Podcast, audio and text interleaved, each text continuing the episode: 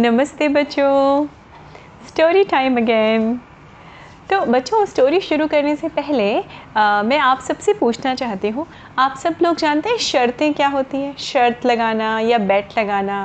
आ, हम सबके लाइफ में छोटी छोटी सी चीज़ें होती हैं हम आसपास अपने फैमिली मेंबर्स में परिवार में या दोस्तों में अक्सर अगर छोटी छोटी सी शर्तें लगाते हैं तो वो शर्तें या चैलेंज कह लीजिए उनको जीतने का अपना ही एक अलग मज़ा होता है। और मज़ा आता है, दोस्तों में ज़्यादा मज़े आते हैं और परिवार में भी कभी कभी चैलेंज लगते हैं कि अच्छा ये करके दिखाओ अच्छा ये जीत के दिखाओ, या अगर दो लोग खेल रहे हो तो हम उस पर भी शर्त लगाते हैं कि अच्छा देखें कौन जीतता है, तुम्हारी बैट किसकी तरफ़ है, मेरी बैट किसकी तरफ़ है एंड सो ऑन तो वो ये अपने एक जीवन के छोटे छोटे से रस हैं, आनंद हैं, खुशियाँ मिलती हैं इनसे, है ना? हैप्पीनेस क्रिएट होती है। तो ऐसे ही एक गाँव की कहानी है उस गाँव का नाम था चंद्रपुर। अब छोटा सा गाँव था बच्चों चंद्रपुर। और वहाँ पर जब गाँव छोटा था तो आ, क्या था लिमिटेड ऑप्शंस थे। तो वहाँ पे एक हलवाई था टुल्लू हलवाई। हलवाई आ, किसको कहते हैं? हलवाई वो जो मिठाइयाँ बनाते हैं। और ये कहानी थोड़ी पुरानी है बच्चों तो अब तो स्वीट शॉप्स होते हैं पहले क्या होता था बच्चों? हलवाई ही मिठाई बनाते थे और हलवाई ही बेचते थे फ्रेश फ्रेश बना के। और पहले का सिस्टम ऐसा होता था बच्चों कि आ, बहुत फैंसी दुकानें तो होती नहीं थी है ना? एक जो टुल्लू हलवाई था टुल्लू हलवाई की दुकान ऐसी थी कि एक ऊँचा सा तखत था उस पर वो क्या करता था? कांच की बरनी कहलाती है। या जार समझ लीजिए ट्रांसपेरेंट जार उसमें वो मिठाई रखता था, उसका मुँह भी बड़ा सा होता था, ताकि उसके अंदर से हाथ डाल के मिठाई निकाल के वो लोगों को दे सके। और ऐसे ही दो चार बर्नी या जार थे, जिसमें वो अलग अलग तरह की, किसी में लड्डू, किसी में जलेबी, किसी में मिठाई, पेड़े, इस तरह की चीज़ें वो रख के बेचता था। अब पूरे चंद्रपुर में टुल्लू हलवाई के बारे में ये फ़ेमस था कि वो बड़ा ही कंजूस था। निहायत कंजूस मतलब बहुत माइजर था।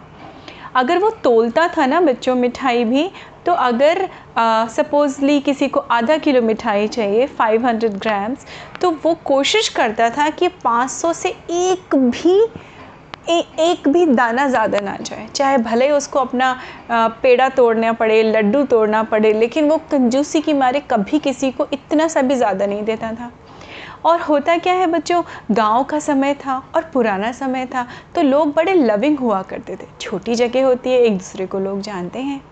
तो ऐसी जगह पे अक्सर कर बच्चे जब जाते हैं ना तो जान पहचान में ऐसे ही बच्चों को कुछ ना कुछ फ्री दे दिया करते थे। हमेशा, पहले ऐसा होता था बच्चों, आज भी छोटी जगहों पे होता है ऐसा कि अगर सपोजिंगली अगर आपकी चॉकलेट की शॉप है या आपकी ग्रॉसरी की शॉप है जहाँ टॉफ़ी भी मिलती हैं तो अगर कोई भी आपके आस पड़ोस के कोई भी आते हैं तो बच्चों को अक्सर कर शॉपकीपर या दुकानदार जो होते हैं वो टॉफ़ी दे देते हैं, चलो बेटा खा लो, ये खा लो, वो खा लो। पर हमारा टुल्लू हलवाई बिल्कुल भी ऐसा नहीं था। ना केवल वो अपना सामान बेचने में कंजूसी करता था इसके अलावा किसी को एक दाना मिठाई का भी फ्री नहीं देता था कभी नहीं। अब सारे लोग ना बड़े आ, इसकी इस हरकतों से बड़े इरिटेट भी होते थे। और वो पुराना समय था बच्चों तो ये भी नहीं था कि कोई आ, मतलब डिजिटल वेइंग स्केल होता। वो तराजू से तोल तोल के देता था, उसमें भी वो अपना हिस्सा बचा लेता था काफ़ी कुछ। लेकिन ऑप्शन ये था कि लोगों को मिठाइयाँ अच्छी लगती हैं और जलेबी और ये सारी चीज़ें नाश्ते में भी लोग खाते हैं। और उस पूरे गाँव में, चंद्रपुर गाँव में सिर्फ़ एक ही हलवाई था तो उसी, किसी के पास कोई ऑप्शन नहीं था। सब उसी के पास से जाके ख़रीदते थे। वहीं पर हमारे कुछ लोगों का ग्रुप था, जिसमें रमन थे। रमन भी उसी गाँव में रहते थे। वो अपनी बुद्धि के लिए बड़े फ़ेमस थे, बड़े चतुर थे, बड़े चतुर और चालाक थे काफ़ी। तो एक बार अपने दोस्तों के संग रमन बैठे हुए थे तो उनमें ऐसे ही शर्त लग गई। अच्छा शर्त क्या थी? कि कौन चंद्रू हलवाई से मुफ़्त में मिठाई लेके आएगा? अब रमन ने कहा रे उसमें कौन सी बात? है मैं ले आऊँगा। सबने कहा, अरे, नाम तो सुन लो, टुल्लू हलवाई, वो तो किसी को एक फूटी कौड़ी नहीं देता है, वो तो किसी को एक दाना नहीं देगा। तुम कैसे लेके आओगे? तो रमन ने कहा हाँ हाँ बिल्कुल, मैं ले आऊँगा। तो अब वो जिनके दोस्त थे, रमन के करीब दस बारह दोस्त थे, उनके बीच में शर्त लग गई कि अगर रमन लेके आ गया मिठाई तो क्या होगा? तो उन लोगों ने शर्त लगाई आपस में। एक कुछ लोगों ने कहा, वो नहीं ला पाएगा, क्योंकि टुल्लू हलवाई बड़ा चालू है। कुछ लोगों ने कहा, नहीं, तुम लोग रमन को नहीं जानते। रमन तो उससे भी होशियार है, वो लेके आ जाएगा। अब ऐसा ही करते करते तो जिन जिन लोगों को बड़ा कॉन्फिडेंस था कि रमन लेके आ जाएगा शर्त जीत जाएगा, दूसरे लोगों को थोड़ा डर लगा कि है तो रमन बड़ा इंटेलिजेंट ऐसा ना हो हम हार जाएँ। तो उन्होंने कहा, अरे रमन रमन, ऐसे नहीं चलेगा। एक नहीं, तुम्हें दो तरह की मिठाई लानी पड़ेगी दो बार जाके। तब हम तुम्हारा लोहा मान जाएँगे कि तुम सच में बहुत अक्लमंद हो। और याद रखना, टुल्लू हलवाई है, वो टुल्लू हलवाई उसको बेवकूफ़ बनाना इतना आसान नहीं है। रमन ने कहा, ठीक है, कोई बात नहीं, मुझे एक हफ़्ते का समय दे दो, एक हफ़्ते के बाद मैं ये काम करूँगा। तो सारे लोगों ने कहा, नहीं नहीं नहीं, ऐसे नहीं। करोगे तब जब हम दूर वाले पेड़ से खड़े होकर पीछे से छुप के देखेंगे। देखें तुम कैसे करते हो ये काम? चंद्र इन्होंने रमन जी ने कहा, ठीक है, कोई बात नहीं, मैं आपको बता दूँगा जिस दिन मुझे करना होगा।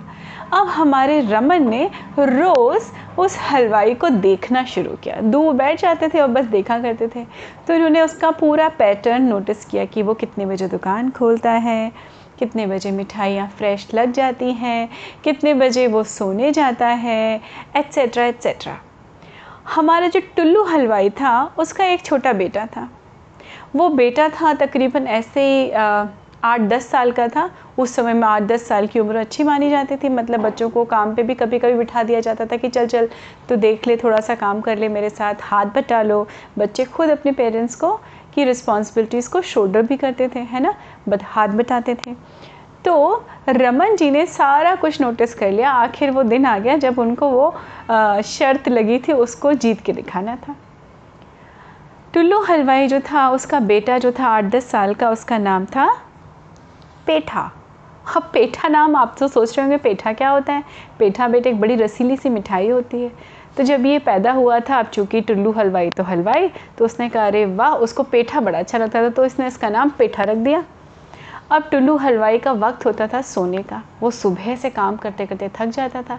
तो जब एक बजे आ, इसका बेटा पेठा स्कूल से आ जाता था तो वो बोलता था चल रहे पेठा काम कर लिया चल। अब दो बजे से तीन बजे तक मैं थोड़ा सोऊँगा तू यहाँ बैठ जा। देख जो भी आए ना ज़्यादा मिठाई मत देना एक दाना भी ज़्यादा मत देना। तो टिल्लू का बेटा है समझे पेठा बेटा? पेठा ऐसा करना पेठा वैसा करना वो सारे इंस्ट्रक्शन दे के अंदर चला गया सोने के लिए। और पहले उनकी दुकानें ऐसी हुआ करती थी, बच्चों की अंदर की तरफ़ कम, घर भी अंदर ही होते थे। तो वो अपने घर में, सामने वाले रूम में सो गया जाके। अब हमारे रमन जी थे, वो वहाँ पे पहुँचे। वहाँ जैसे पहुँचे तो टुल्लू हलवाई का बेटा पेठा बैठा बैठा पंखे से मक्खियाँ उड़ा रहा था वहाँ पे। नहीं सॉरी पंखे से ऐसे से देह झल रहा था कि ताकि कीड़े या इंसेक्ट्स ना आए। तभी वो रमन वहाँ पहुँचे दुकान पे। तो पेठा ने बोला हाँ जी, कौन हो आप? क्या चाहिए? तो रमन ने कुछ बोला नहीं। से सीधे सबसे पहले वो लड्डू का जार उठाया, जिसका मुँह बड़ा सा था, बर्नी या जार जो भी कह लीजिए, और वो उस पर बैठने लगा।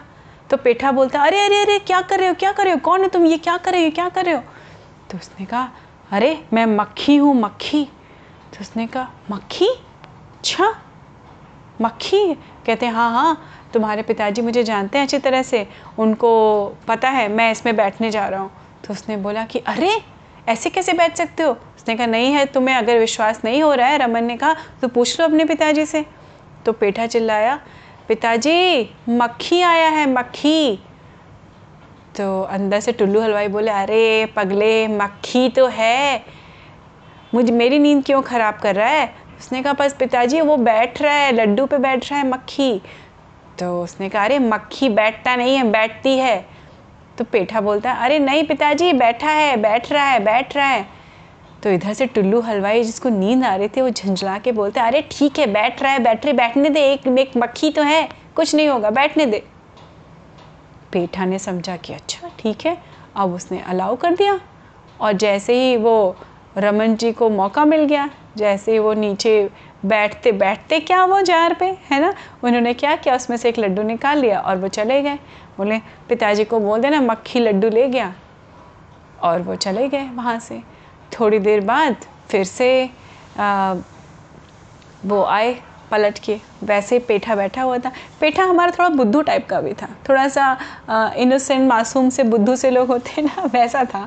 तो उसने क्या किया, अब दूसरी बार जब रमन जी आए तो वो थोड़ा भेष बदल के आए। वो थोड़े से गोल्डन गोल्डन से बालों का एक विग लगा के आए और आके पेठा तो पहचान नहीं पाया उसने। कहा, कौन हो? तब तक दो लोग खड़े हुए थे जो मिठाइयाँ ले रहे थे, वो लेके चले गए। अब ये खड़े उसने कहा अरे कौन हो तुम? क्या चाहिए? तो उसने बोला अरे मैं चीटी हूँ चीटी। उसने कहा चीटी? चीटी तो मैंने देखी है चीटी तो छोटी सी होती है।